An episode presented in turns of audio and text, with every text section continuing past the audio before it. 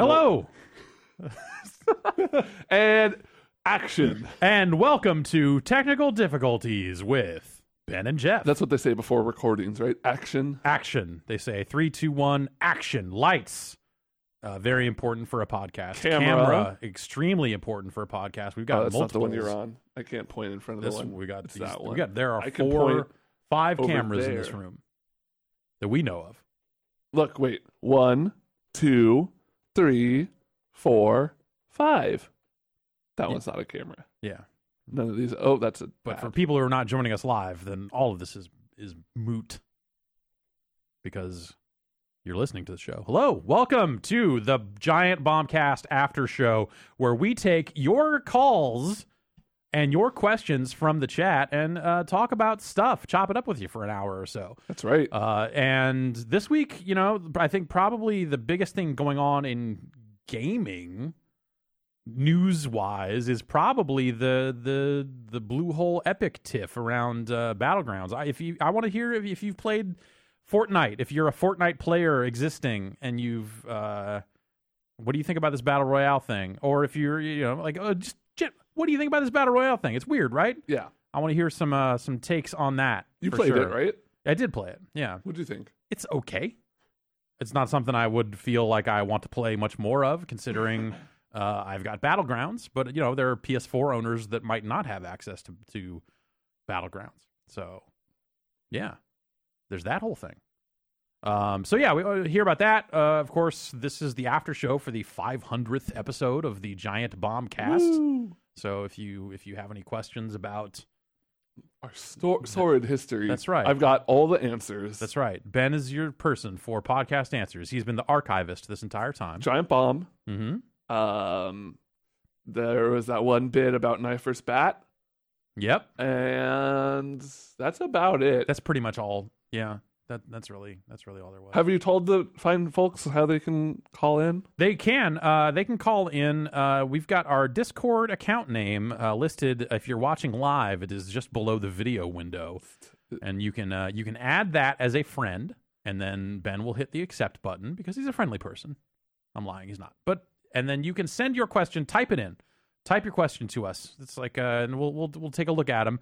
If Ben likes your question, then he'll call you back and we can talk. Otherwise, you can send us questions in chat uh, via text. Uh, there's an ask a question button at the top of the chat. You can click on that. It is sweet, and you can type your question on uh, and a question, and uh, we can then uh, take your text questions.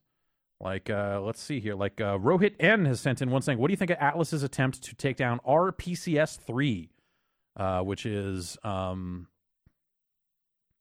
Oh wow! Uh, Atlus has issued a statement around it. So, so uh, this is a PlayStation 3 emulator, Oh wow! and Persona 5 had gotten r- to be running relatively well in it, uh, amongst other games. You know, it's just a generic PlayStation 3 emulator. Uh, they had posted some images and stuff uh, of uh, the, the the team making the emulator. Had posted some some images of it uh, running in their emulator, and Atlus apparently has issued a DMCA takedown. And Atlus has issued a statement here that uh, was linked to me.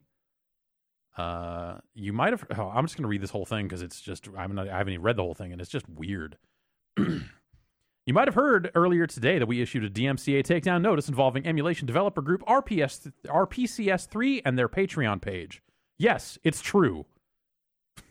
we we settled upon this action for two reasons. One, we believe that our fans best experience our titles, like Persona 5, on the actual platform for which they are developed. We don't want their first experiences to be frame rate drops or crashes or other issues that can crop up in emulation that we have not personally overseen.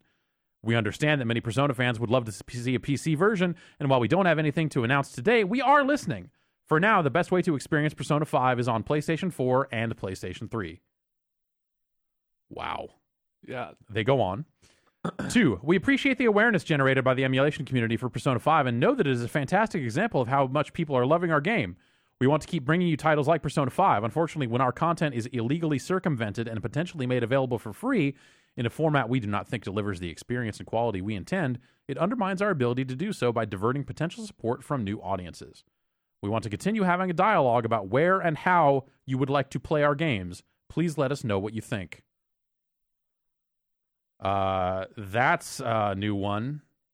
That's a that's a fresh approach. Yeah. You think that's gonna work? No. I, well, I, I like also I don't think legally that like it's a PlayStation 3 emulator in the generic. It's not a Persona emulator. It does not use any of Atlus's code.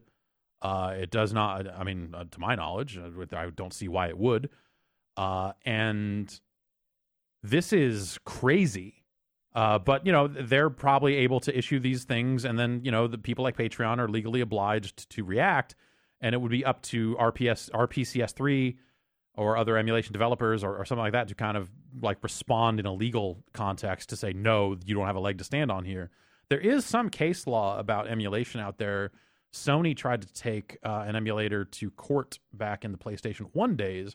Um, the Connectix Incorporated, they were called. They they had an emulator called VG, the Video Game Station, I think it was what it was called, Huh. and it was a, a Mac based PlayStation emulator. Okay. And uh, the the emulator did not incorporate any of Sony's code. It was all reverse engineered, kind of clean room style. Thus, it was deemed legal. Bleem went through a similar thing. Bleem was another uh, PC based PlayStation emulator. So how do emulators? How would an emulator theoretically get taken down? Uh, because DMCA is something that copyright holders uh, can issue and and like the checking based the the checking that goes into determining if they're in the right uh, is is happens after the fact. So companies like Google and, and and YouTube and stuff like that are kind of legally obliged to act when a DMCA request is filed with them, even if it is uh, fraudulent and that's kind of determined after the fact. So it seems like that they would have hit the Patreon uh, for these this emulator, which uh, more and more emulators are going to Patreon lately, which is I I've somewhat mixed feelings on, but generally, you know, these hobbyist authors should open source authors should be able to get paid for their work, uh, especially if they're not incorporating uh, existing Sony code to make their emulator and stuff like that. Like they're legally in the clear. Yeah. Um, so a so- someone a maker of software going to these lengths is dramatic, and also I don't. I, I'm not a lawyer. I don't think they have a leg to stand on on in this. But they were using images of Persona to kind of say, "Hey, our latest progress report here. This game now runs." And that's so where it gets weird. That's where it gets weird. Um, and so I mean, that's like the the Bluehole epic thing, right? It, it's they were using their B- battlegrounds name in press releases. yeah, and stuff. yeah. That's where that's maybe that. Yeah, that's kind of where it gets weird. You could you could tie those together. Yeah. So you know, like Atlus did not make the PlayStation Three. They have no uh, financial, and I think that their statement here is actual is, is fucking bullshit. Honestly. like this whole thing about like oh we don't want their first experience to be with frame rate drops or crashes no one I, I can tell you as someone who has seen rpcs 3 running it is a very early fucked up thing. It runs some games surprisingly well considering it's a PlayStation 3 emulator. Um, but you're not going to mistake that for an official thing. The hoops you have to jump through to make that shit work are numerous and insane. And no one's going to blame Atlus if RPCS 3 doesn't run Persona 5 well. That's real. That's a really wild leg for them to try to stand on. I think that's crazy. yeah. There's no way. Um, and the the illegality of, of of this kind of saying, oh, when our content is illegally circumvented and potentially made available for free, the this team is not they are not pirates, uh, unless that's what they're trying to say. Emulation is not piracy. They are not saying, hey, here's a pirate copy of this game for use with our emulator. Yeah, they're not it's that not a stupid. ROM site. Yeah, it's not a ROM site. Uh, that stuff has already been that that stuff has has kind of been is we're past that. The idea that they would try to drag that up as a justification for this is f- also fucking crazy.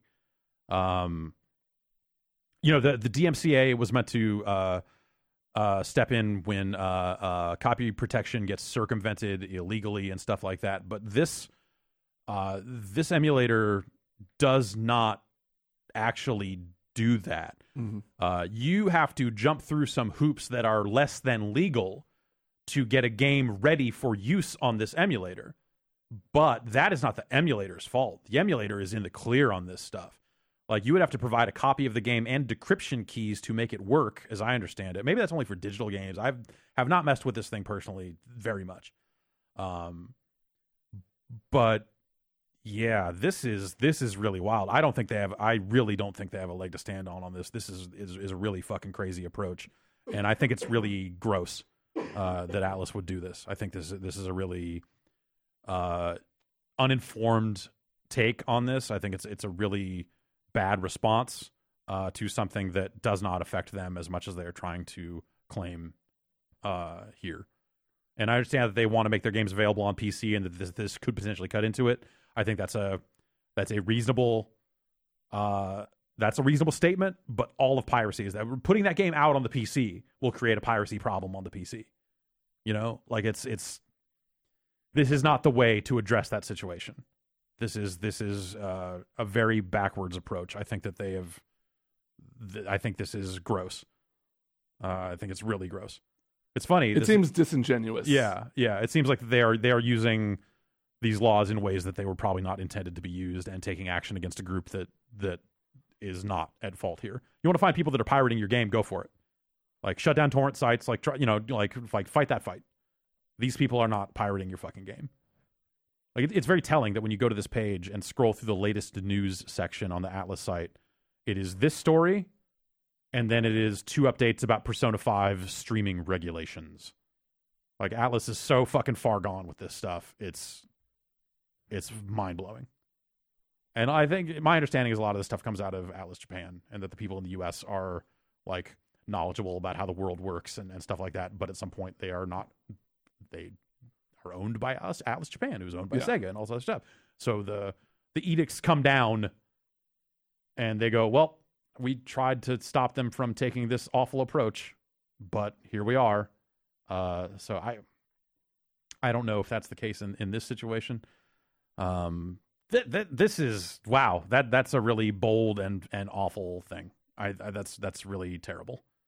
Um, I hope that that team can get it together. Too often, you see uh, people in the emulation community, authors and stuff like that. You see the the authors of RetroArch kind of coming out there and saying like, "Oh, here's another Kickstarter stealing our code," but that's all they do is they say they point at it and go, "Here's another person violating our open source stuff." Like they don't always have the resources or the time, Or the time, yeah. or the to to like pursue actual legal action that would stop this stuff. Uh, so so too it's often, already a, a passion project for a lot of people. I assume. I assume there's not a ton of money to be had. Like I'm sure there's you know a couple people who who you know have Yeah. Patreons or whatever and, and make a little bit of money there. But yeah, it seems like this is for the most part a passion project, and it's like you don't want to have to devote time with lawyers and outreach and all that stuff with something you want to be doing for fun and like for you know your passion. Right. Also, I think though, if if you're gonna if you're gonna try to if you're gonna complain about this stuff, like if it bothers you to that point, I think you should try to go all the way with it. Yeah. uh, and and fight back against the you know if the the retrons of the world and some of these other some of these other people that have just taken emulator code, taken open source code, and and repurposed it in their closed source projects. Um, I think that that stuff really sucks. We got some uh, hotlines All right, over here if we want to hop in. yeah, let's let's get in there. So uh we're gonna take our first call here. Hello. Are you there on the internet phone? Hello. Hi. Hello, what's your name? Where are you Hey. calling from? Hey, this is Yvonne from Portland. Hello, Portland Yvonne. What's on your mind? Hello. Uh, so you guys talked about it on the Bombcast a bit. You know how the whole thing with Bluehole and kind of You're, you're cutting out. Oh, you guys talked about it on the Bombcast, kind of how uh, the whole thing, the whole thing between Bluehole and Epic is kind of shitty from both sides, both from a legal and non-legal aspect. Yeah. Um, right. So I'm wondering, has it, it kind of comes down to precedent? Like, has this ever happened before as blatantly as this, as you can think, where a, li- a licensor that's actually direct directly competing or even just copying a game that's using their their uh their tech? Yeah, uh, th- thanks for the question. Yeah, I, I don't. Yeah. I, I don't know if anything that this this particular situation where the company making the the cloned effort is uh, is actually doing business with uh, the other company. You could say that Ms. Pac-Man uh, that that situation might be similar. So What happened with Miss Pac-Man? so Ms. Pac-Man was made was made in the U.S. Uh, Pac-Man was made by Namco. It was licensed for uh, publishing and distribution in the U.S. by Midway or Bally Midway at the time. So so U.S. Pac-Man machines came from Midway, and later on, uh, Midway started issuing updates to Pac-Man, uh, and a company called a GCC General Computing Corporation, I think they were called. Uh, I'm going to try to look this up to to get it right. But anyway, Midway made. Uh, yeah, uh, so I'm I'm calling up this page here. Um, GCC, the General Computer Corporation, had made a, a game called Crazy Otto uh, that was uh, similar to Pac-Man, and and and was like I guess a hack of of Pac-Man. So they they presented that game to Midway, who was the American distributor of Pac-Man, uh, and uh, this is the Wikipedia page. Just, just came up in search. Um, it says here Midway had become impatient in waiting for Namco to release uh, Super Pac-Man, which was the the true sequel to Pac-Man, and so they took Crazy Otto and turned it into, uh, eventually turned it into Ms. Pac-Man, and they felt as the like as the, they had distributed Pac-Man, this was something that kind of ran on Pac-Man hardware. It was kind of new software for Pac-Man in, in a weird way, Uh-huh. and, and so they reissued it, and and basically Namco was like, "Fucking what?" Um, That's. and yeah, so so that kind of But I mean, they put a bow on her. they did. It's it was, completely it was a bow and a different. hair. It's completely different. Yeah, but uh, so so that that was maybe a, a similar uh, a similar case. Um, and it looks like yeah, according to this, Midway and GCC actually had a, a brief battle about royalties too. Uh, so yeah, that was an unauthorized sequel. Led to the termination of the licensing agreement between Namco and Midway. Uh, and hmm.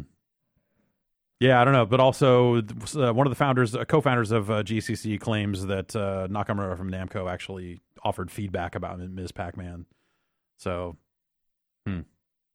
Yeah, sounds like there's some disputes there. Doug Macrae, actually, the one of those co-founders, actually still I don't know if he's still in the video game business, but he worked on he worked at 38 Studios.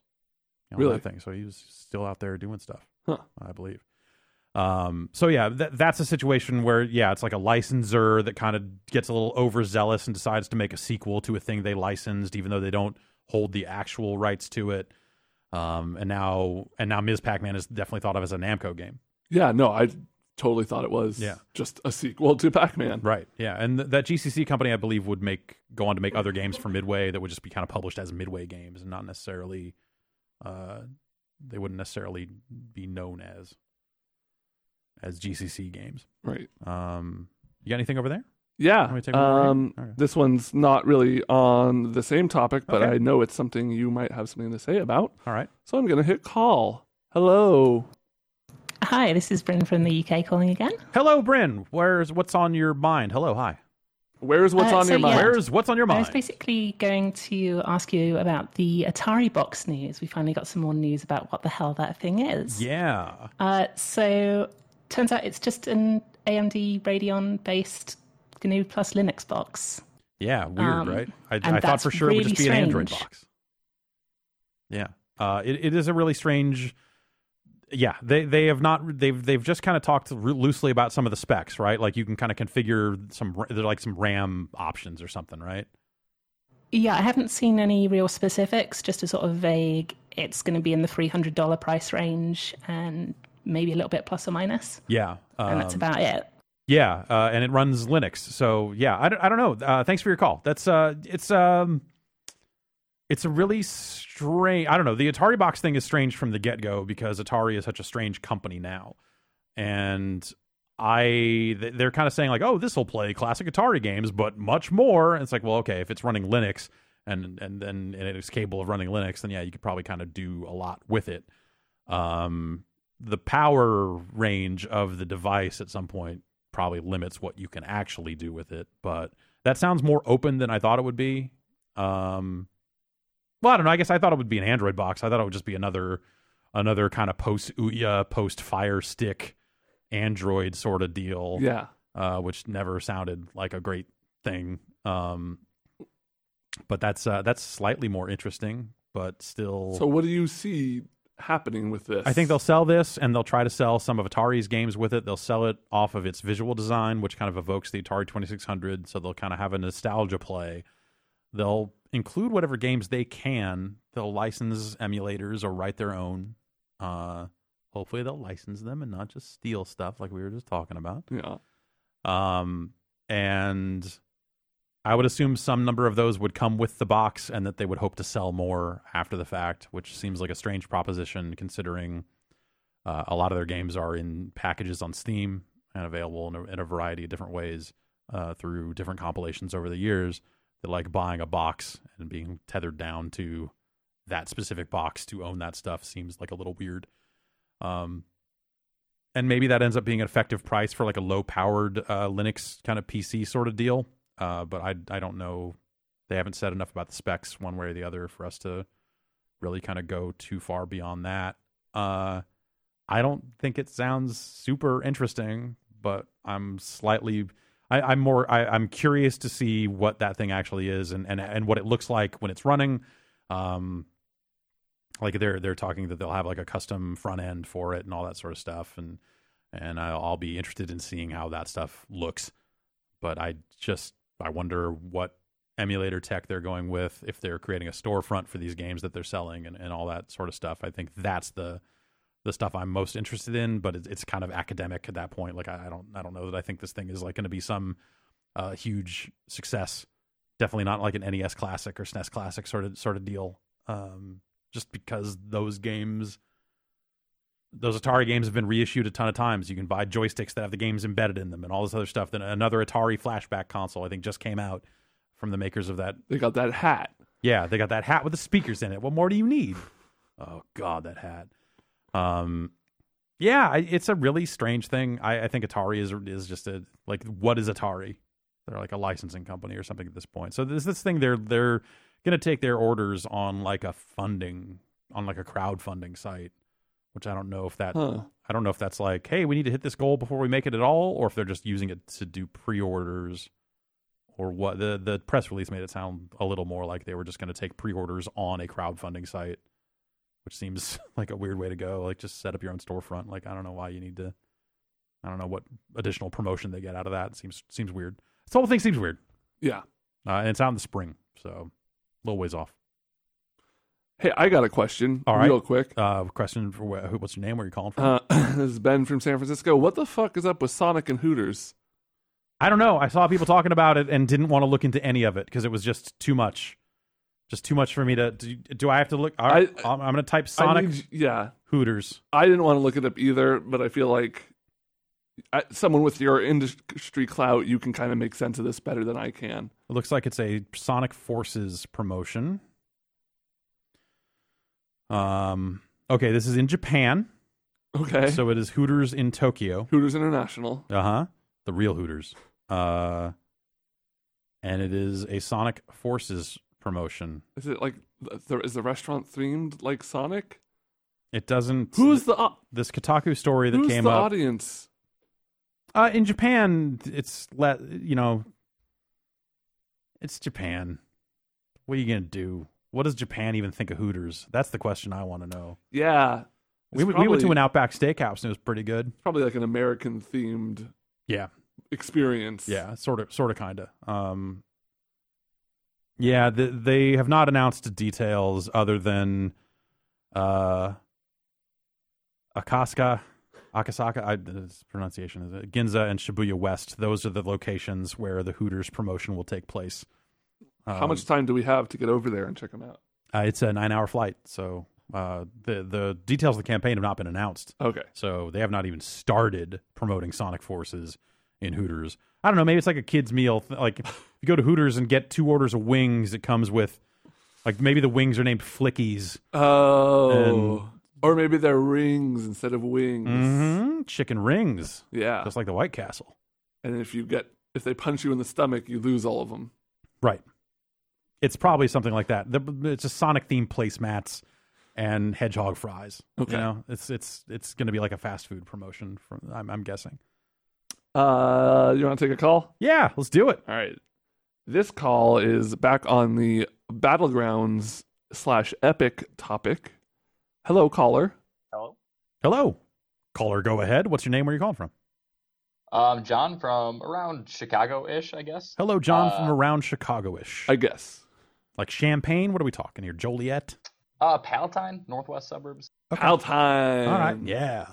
All right. Um, so my question is, uh, do you think that uh, any part of the problem with the whole Bluehole Epic thing comes from the fact that Epic kind of controls too many links in the chain, uh, being a developer, publisher, engine licensee? Uh, it's kind of just a lot of different things going on at once. And uh, to me, it kind of brought back to mind like the GameStop getting into publishing and like some of the weirdness there, or like Sony, uh, what do you call it? Um, helping publish uh, No Man's Sky and all of that stuff, Mhm. and how that kind of turned around on it when they backed away from No Man's Sky. Right.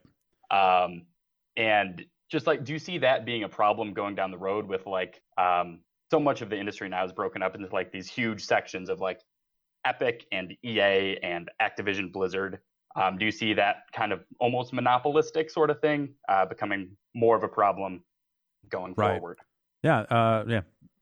Thanks for your call. Yeah, I, I, I don't know that it's uh, like a problem of monopoly necessarily, because I think you know, like Epic has faced like tremendous competition on the engine front from from Unity and and stuff like that as well. So I think some of that seems to be swinging back in Epic's direction since they changed some of their licensing terms. But uh, but I think there's there's a lot of competition out there in the, in the engine world.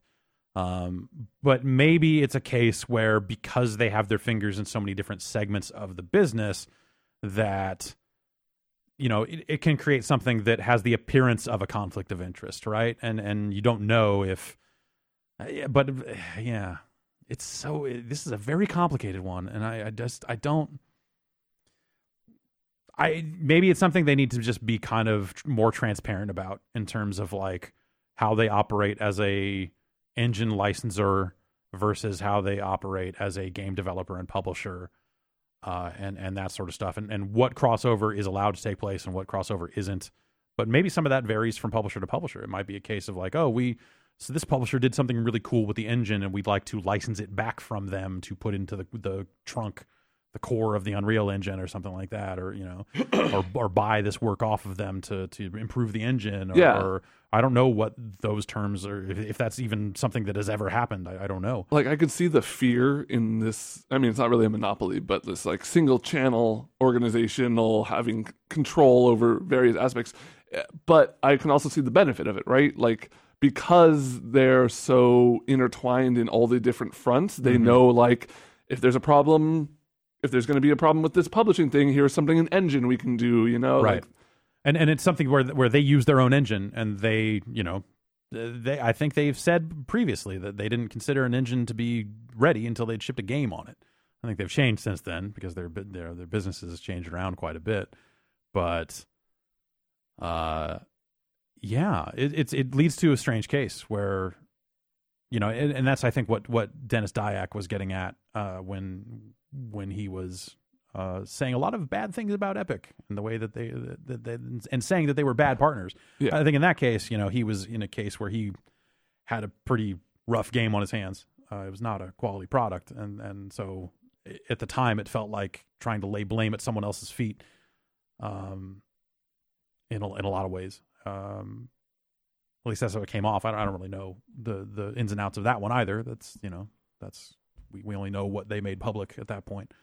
and uh, yeah, I, I think it, maybe it's an issue of transparency. Maybe Epic needs to be very upfront about how the licensing business crosses over with their development business and when, uh, so that so that if only so that their licensees feel more comforted that they aren't going to come up with a killer idea that happens to use Unreal Engine and then suddenly Epic's going to roll it into one of their own games yeah.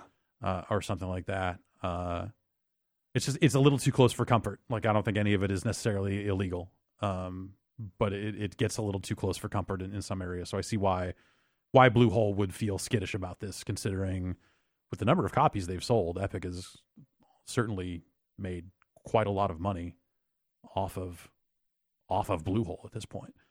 Um, yeah, man, it's a weird one. It's a weird one. Um, let's see here. Uh, you got anything over there? You want me to? to Uh, why don't you hop in and take take a couple chat? okay. Uh, L Pockets says, wondering if I get a pulse check on the state of VR now, and also if there will be any VRodeos in the near future. We're overdue for a VRodeo. Yeah, we were Uh, gonna get one ready, but now this raid business is Yeah, Eating up yeah, we're, big we're, chunk of the we're week. raiding. We're raiding this week, so there's that. Um, and the raids knocking. yeah, The VR won't be talking. That's right. I don't have any of that stuff set up easily at home anymore.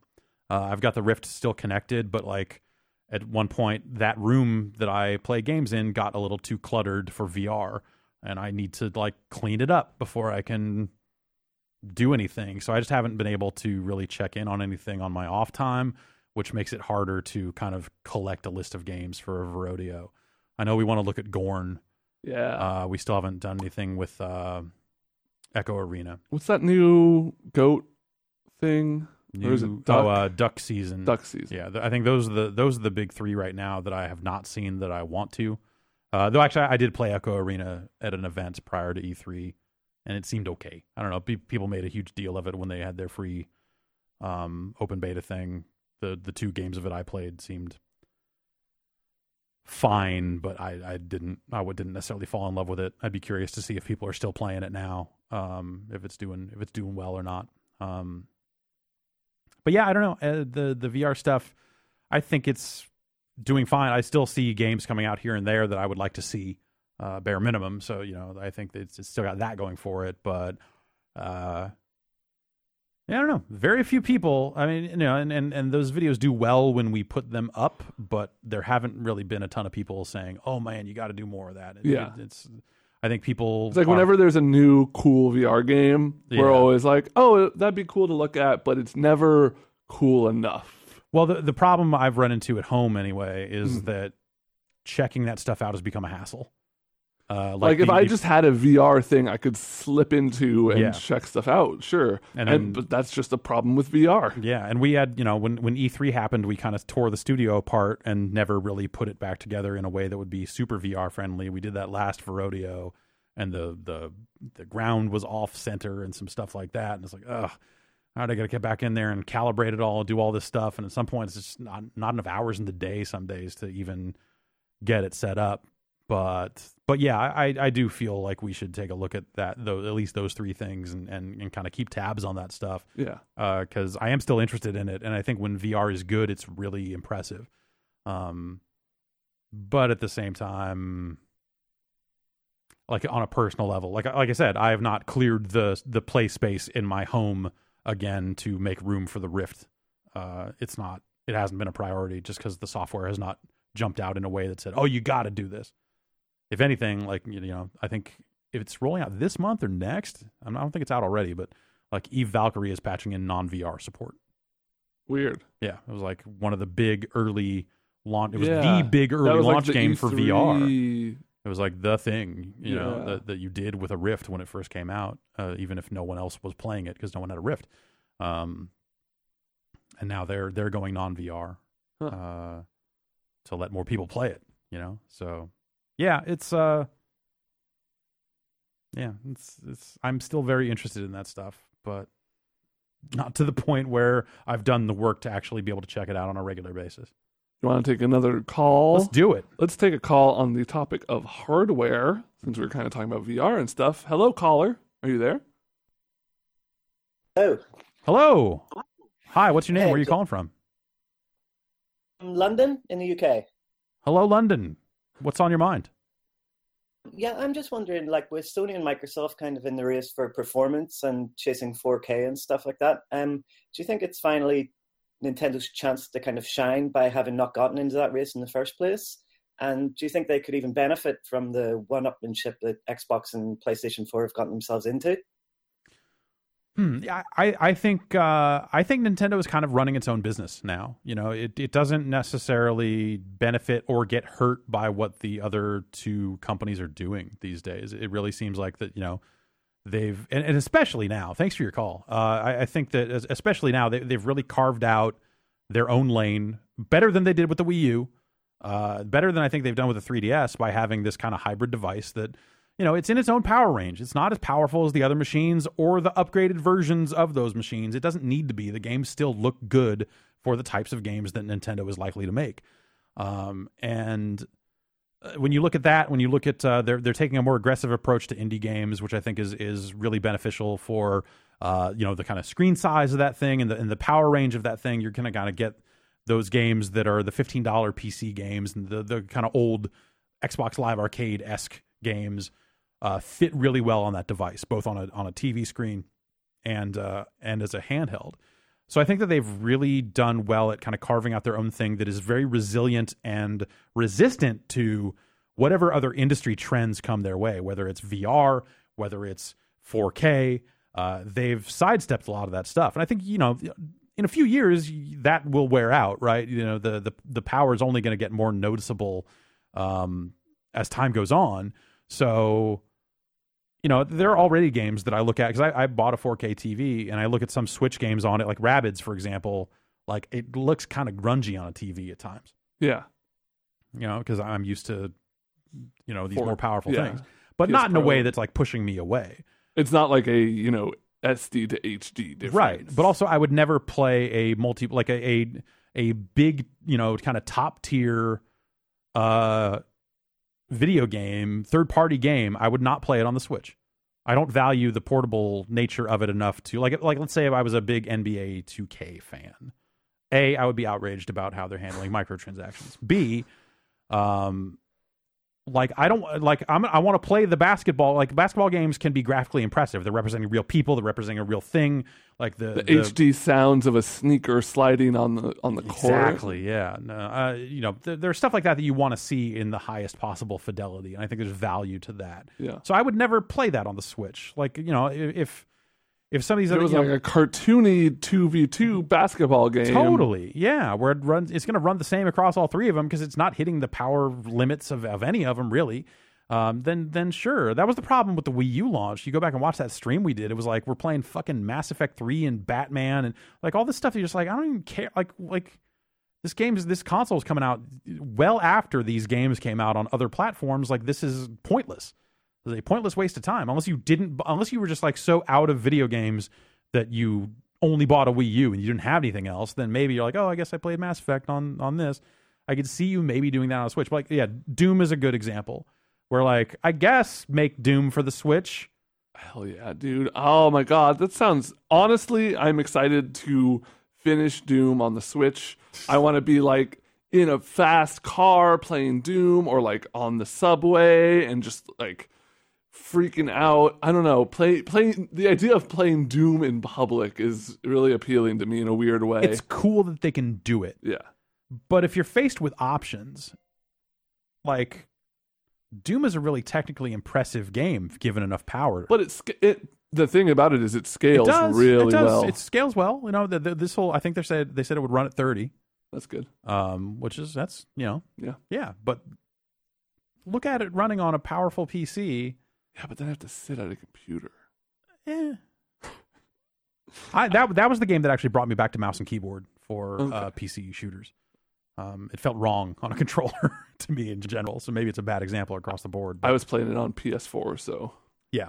Um, yeah, I, I- so- it's somebody- cool that they're doing it. Someone someone will get value out of that. Someone will be psyched uh, and, and buy that and, and play it and, and whatever. But it, somebody in the chat points out a, a good point is this is a uh, cool opportunity for indies to kind of develop a different style of game. Uh, he mentioned the Golf Story, uh, which is coming out Right. this week. yeah, Uh, and there's like that uh, Advanced Wars spiritual successor, and Right. there's a lot of other more maybe mobile focused but still console styled games that now can work on Switch mm-hmm. versus other consoles. like things that are neat. good for like short play sessions and Yeah. stuff like that, where where Switch makes perfect sense. I think that's really cool. Yeah, I, I think it's great that it exists. And I think it's it's great that it's it's. I mean, it, it, ultimately, it's the Vita done right in a lot of ways. Like Yeah. it, it's crazy, you know. Like the the Vita does a lot of that similar stuff, and and was and did not catch on.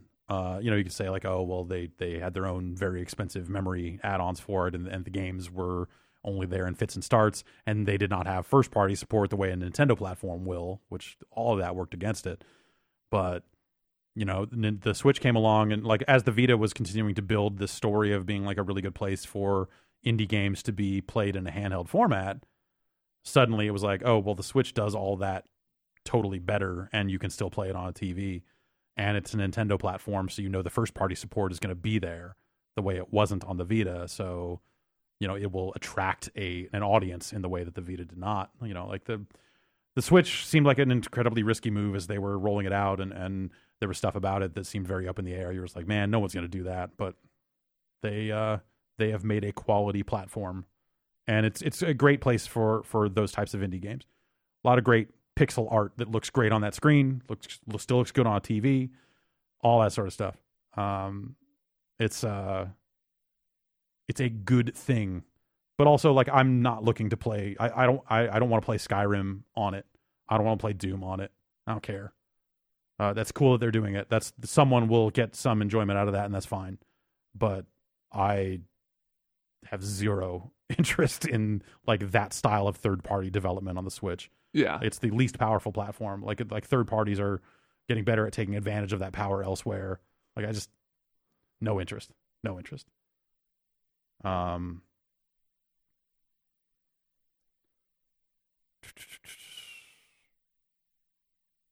Uh, let's see here. I got a, a quick question. You might not have a ha- have an answer, but All somebody wants to know if what's your favorite. If you have a, a favorite bombcast that comes to mind in the nine Gosh. plus years. I I I don't. Um, it's uh, we, you know, we we do it, we do it every week. Uh, I I really like doing the show, but I don't I don't necessarily go back and listen to it.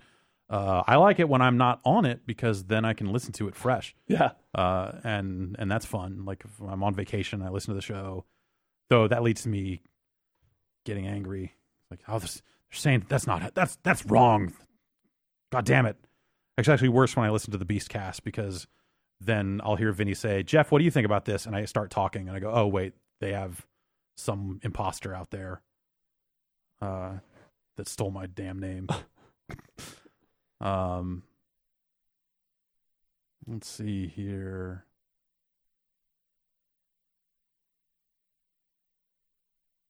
Uh, yellow of the corn. Uh, I'm sorry.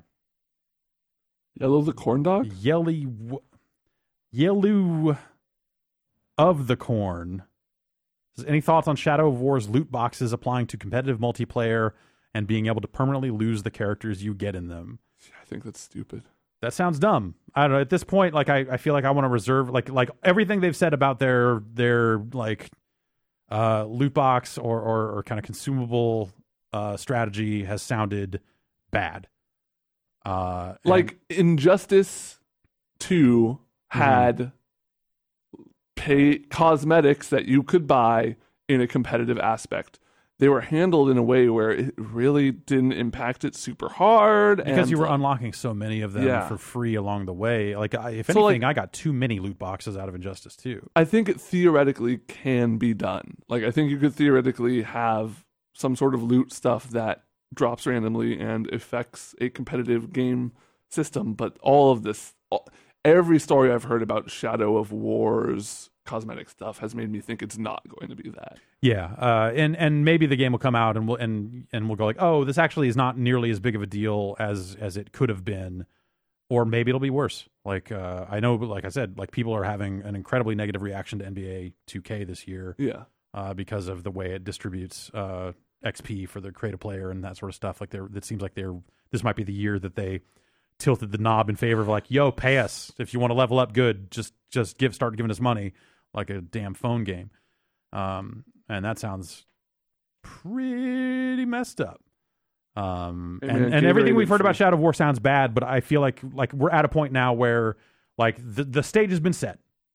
Games are just bad now. Yeah, no, the stage has been set for Shadow of War, where it's Oh. like all this stuff you look at and go like, well, you know, this all sounds terrible, and I I really want to see what is- the final game is. if it is terrible, don't buy it. If you if you're opposed to the business practices of a game, don't buy it. I th- yeah, I think That's that- like the the best thing you can do. yeah, I think that's that's a, a safe a safe uh, approach for that sort of stuff. And yeah, like I said, uh, at this point, I, I want to just like reserve further judgment until Sure. the game comes in because all of it sounds terrible. Yes. If I was like looking to purchase the game, you know, if this was like my money, I would look at the stuff that they've put out so far. and Go like, I don't think I want to do this. This doesn't sound like something. This doesn't sound like the sequel I want uh, for a game I, I enjoyed quite a bit. And I would probably, at bare minimum, wait for a sale. But at that point, you know, the you will know one way or the other if the um if the loot box stuff is is hugely negatively impacting the experience or if it is just kind of an annoyance. Uh, and and we'll know soon. It's not. I mean, that game's out next month Yeah. like like pretty soon. So we'll know. Uh, and and I'm very curious to see how that goes.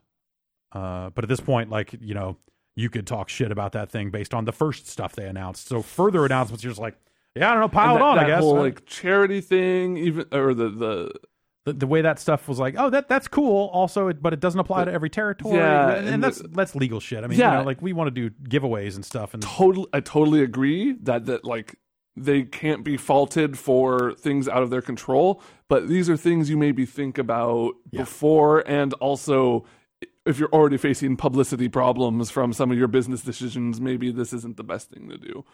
or yeah, you can find a different way to, Yeah, to approach exactly. these situations. Maybe, um, yeah, it's uh, it all sounds gross in a game that that I don't think needs any of that stuff. No, the first Uh, one didn't have any of that shit. Yeah, and the second one, I, don't- I don't know. Like I, I, from what I've played of the second one, like they're really ramping up all that Nemesis system stuff and all the you know they got their fort takeover stuff, and that's really the only stuff I've played is the the fort takeover stuff. But in playing it, I came away from it going like, man, this game seems like overly complex now.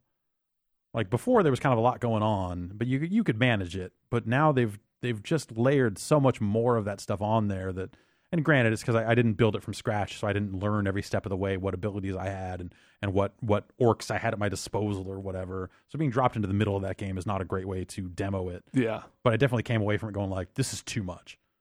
This is this is there's there's too much here. I don't i don't think i want to engage with this game on this deep a level.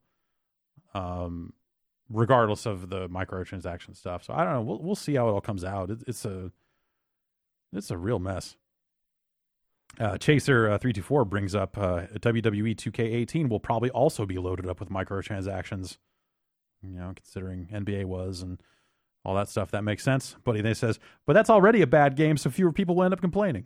Yeah, yeah, wrestling games bad. Well, that wrestling game's bad. Most wrestling games are bad. Most wrestling games, most modern wrestling games are bad. It's true. You want to take one more call? Yeah, I'll take one more call. All right. I'm going to go ahead and ring up this person. Hello. You're on the phone with. Hello. Hi. Hi, what's your name? Where are you at? Uh, this is Gerrit from the Netherlands. Hey, how's it going? What's uh, what's on your mind?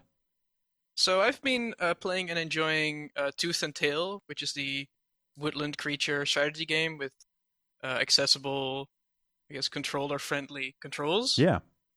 Um, and I really like games that uh, take like an established, highly competitive genre and um, uh, like make it accessible. I guess I've always been interested in the macro level of strategy games, like scouting, picking your troop composition, Right. where to expand, when to expand. But the very extensive uh, micro requirements always put me off. And in a similar way, I've always been interested in the mind game aspect of fighting games, but uh, going into a, a test room and hammering out combos and uh, practicing like the fireball or the Mhm. Shoryuken motion um, put me off. But then Rising Thunder allowed me to enjoy the mind game uh, part of fighting games, which I really enjoyed. So my question to you is, what games um, like this do you enjoy, and are there any games that could get you into genres you don't like right now? Yeah. Uh, yeah. Thanks for calling. That's uh, yeah, that's a good one. Oink. Uh, I think like well, uh, Fantasy Strike is kind of the other like simple fighting game Yeah. out that the Rising Thunder is no longer available. We, I think we talked about it a little bit last week, but uh, but you know, with- Chained up in a dungeon in Riot somewhere. that's right. Seth Killian just in a bunker somewhere, being whipped over and over again. He doesn't even know why anymore. Um, and yeah, I thought Rising Thunder was was really cool. Uh, and Fantasy Strike is a similar concept. That's on Steam now. Um, but it uh, last time I tried, I didn't find any other human players, so I don't know that I can necessarily recommend it. Uh, just because you you might not find a match. Um, Yeah. Uh, the other game he mentioned in his initial question was Hearthstone Oh, as a yeah. good like, hey, this is what Magic is kind of like. You know, like Sure. this is. I I really do like those those games. I really you know I love the idea of Rising Thunder. I think Tooth and Tail is great. Like I'm totally pro. Very simplified because they're not for like Rising Thunder isn't for me, right? It, it I can enjoy it, Right, and I yeah. can play it with other fighting game people and enjoy it. But what it is, is a bridge. Yeah. It's a way for people to get into fighting games Mhm. through this accessible game. Um, and I think those are totally great. And, and I actually, I'm trying, I'm racking my brain trying to think of other ones like this. I might look at like uh, honestly like old sports games were were very much stripped down takes on on the full sport. You know, it used to be that you could enjoy a football game and not know anything about football. Uh, you know, NBA Jam's take on basketball was was a really simplified and and and for I think for a lot of people, NBA Jam especially uh, could have served as a bridge to people getting into actual basketball, uh, as well as uh, staying interested in, in future basketball games um, because of just how amazing that game played.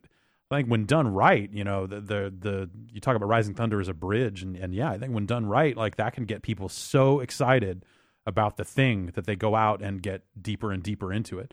I got into hockey for a year and a half or so, just because EA's hockey games were so good. I, I eventually learned what offsides was and what the blue lines meant, and icing, and all that shit, because I played so much of those. Like it was the Sega CD one specifically, um, so much of that hockey game that I eventually started collecting hockey cards, and I knew Huh. who the players were of the era, and I liked the Kings and Luc Robitaille and and and Rob Blake, you know, like the the kings of that era and that sort of stuff, and and it didn't stick.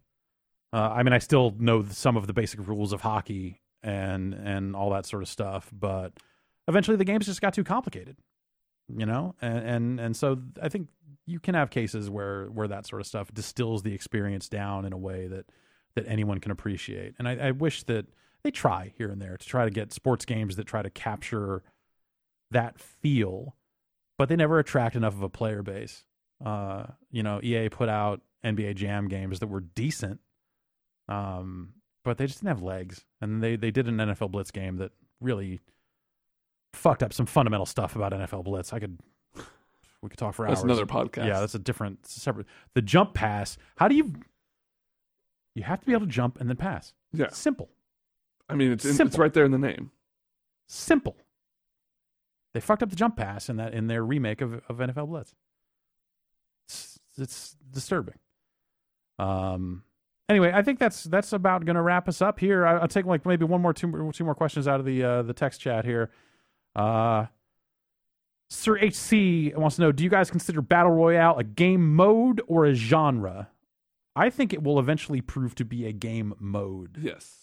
Uh, though right now you see games fully devoted to it. I think when you see other shooters try to take it on, it will be in the form of this. This game's multiplayer mode is a battle royale. I think there will be a couple games out there who try and just straight up make a better player unknown's battlegrounds Yeah. or what have you. But yeah, for the most part, it's going to be a mode in another game, in a battlefield, in a Call of Duty, whatever. Yeah.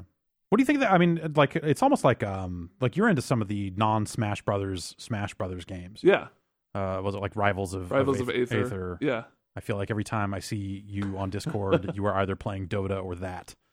Um, and yeah. I, I mean, how do you feel about that stuff? Like, what do you think about PlayStation All Stars? Yeah, That's a battle royale game. No, uh, Uh, I think, well, like so, so Smash and, and Melee and, and Smash Four have grown, right? They're their own genre now. There's tournaments with tens of thousands of dollars on the line, Hmm. almost like monthly at this point. It's be, there's dozens of sponsored players sponsored by real organizations who it's, Smash their full time career. Weird. So of course, yeah, right. yeah. And these are like kids. There's a dude who's sponsored by Fry's Electronics. All right. Um, but uh, right, so so it makes sense that we're going to start seeing not clones, but games inspired by them. And I think, I think whenever you ha- whenever you make a, I'm just going to say clone because it's easier. It's I- it's a little reductive, but you it's know got what I mean. Yeah, it's got a, it's taken on a negative Yes. connotation for sure. Uh, but when you make one of these types of games, you have to have something in it.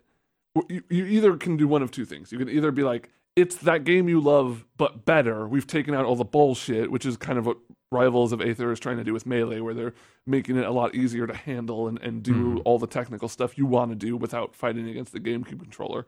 Um, or you can do something like Brawlhalla does, where it's like, our main shtick is now you have weapons, and like you kind of get a weapon stance, Right. And, and yeah. and so you can either have a unique spin on it that you think is going to add a different kind of gameplay depth to it, hmm or you can try and perfect on it. Because I'm sure you can make a game that's technically better than Player Unknown's Battlegrounds, right? Like Oh yeah, yeah. it. Definitely. I mean, I'm not going to say it's easy, but No. you could do that if you were a huge studio. You could make like a more polished version of that game, hmm but that's not what makes that particular game appealing. Right.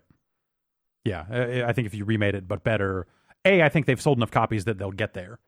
You know, they'll have the resources at their disposal to work on this game for years and years and, and continue to improve on it. And they've got a, an established fan base. I think the the thing that remains to be seen is how loyal is that fan base. Because you know these these are theoretically the the longtime fans of this style of game have already been through a couple of mods by now. So are they married to Battlegrounds, or if someone else comes along and does it better, will they jump ship immediately? Uh, and I think you know, I think what we you know during the podcast talked about it in terms of like that the MOBA scene and how Yeah. you saw a lot of people taking shots at League and, and Dota. There was just too much money for them not to try to gamble on it, Exactly, uh, and and most of them and failing. it, it, it was also a weird sensation because it kind of came out of nowhere. Right. Like there was a sure there was people playing HoN and people still playing Dota One, but I didn't know anyone really who was in, into MOBAs Yeah, before yeah. League. Yeah, And uh, so if it was like the idea of there's this untapped audience, maybe we can tap into it, but Mhm. it was too late at that point. Yeah, like you, you kind of have a window and the window closes. And I wonder, I, I assume we'll get to a point where there are like one or two dominant players in that space. And maybe that's the point where it does kind of become a genre instead of a game again. As you'll, you'll but I bet it, as, as, I bet the trend line for this will be right now it's a genre. It will eventually become a mode.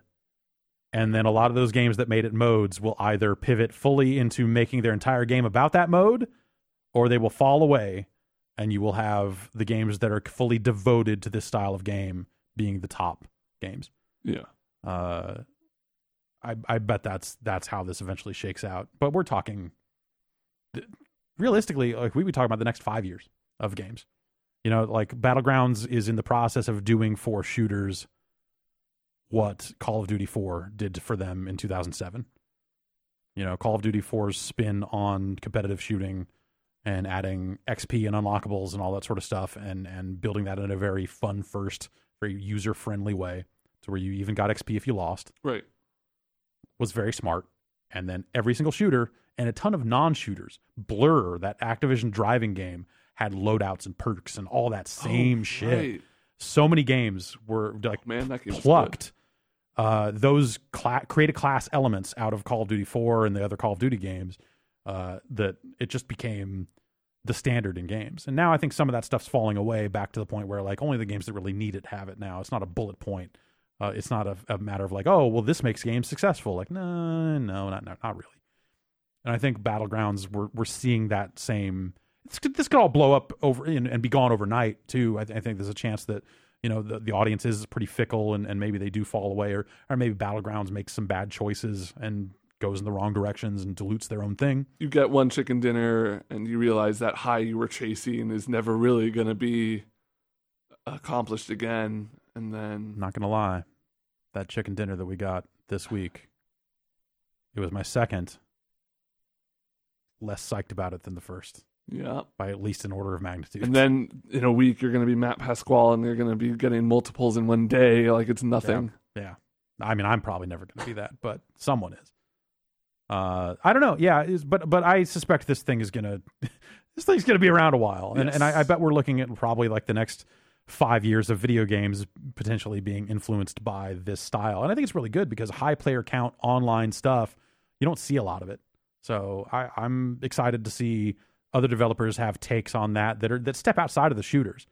You know, wh- where's like the you know, and maybe Mount & Blade already is this to a certain extent, but I was gonna say, where's the Yeah. For Honor of battleground style games? When do you get to that point where it's it's like a it's a whole melee thing, or like a Absolver with hundred people in one area or something? You know, they're like Mount & Blade was great because you had a yell button. Yeah, in battlegrounds you have a horn button. That's true, but you can't always horn. You need to be able to have a voice horn. Ah, Yeah, you should be able to click left mouse with no gun equipped. character Instead goes, of punches, "I'm hungry." goes, ah, food for me. Chicken for everyone. Let's split the chicken. Let's all have a piece. Yeah. Two wings, no problems. Yep. Well, that's going to do it for uh, what are we, uh, technical, Technical difficulties, difficulties, with Ben and Jeff. Which is a fitting name because I got forgot to hit record on the one thing, but we got a backup. That's not a technical difficulty at all. We'll see you next week. we'll see you next week. Thanks everybody for calling in, for uh, getting in the chat, and we'll be back.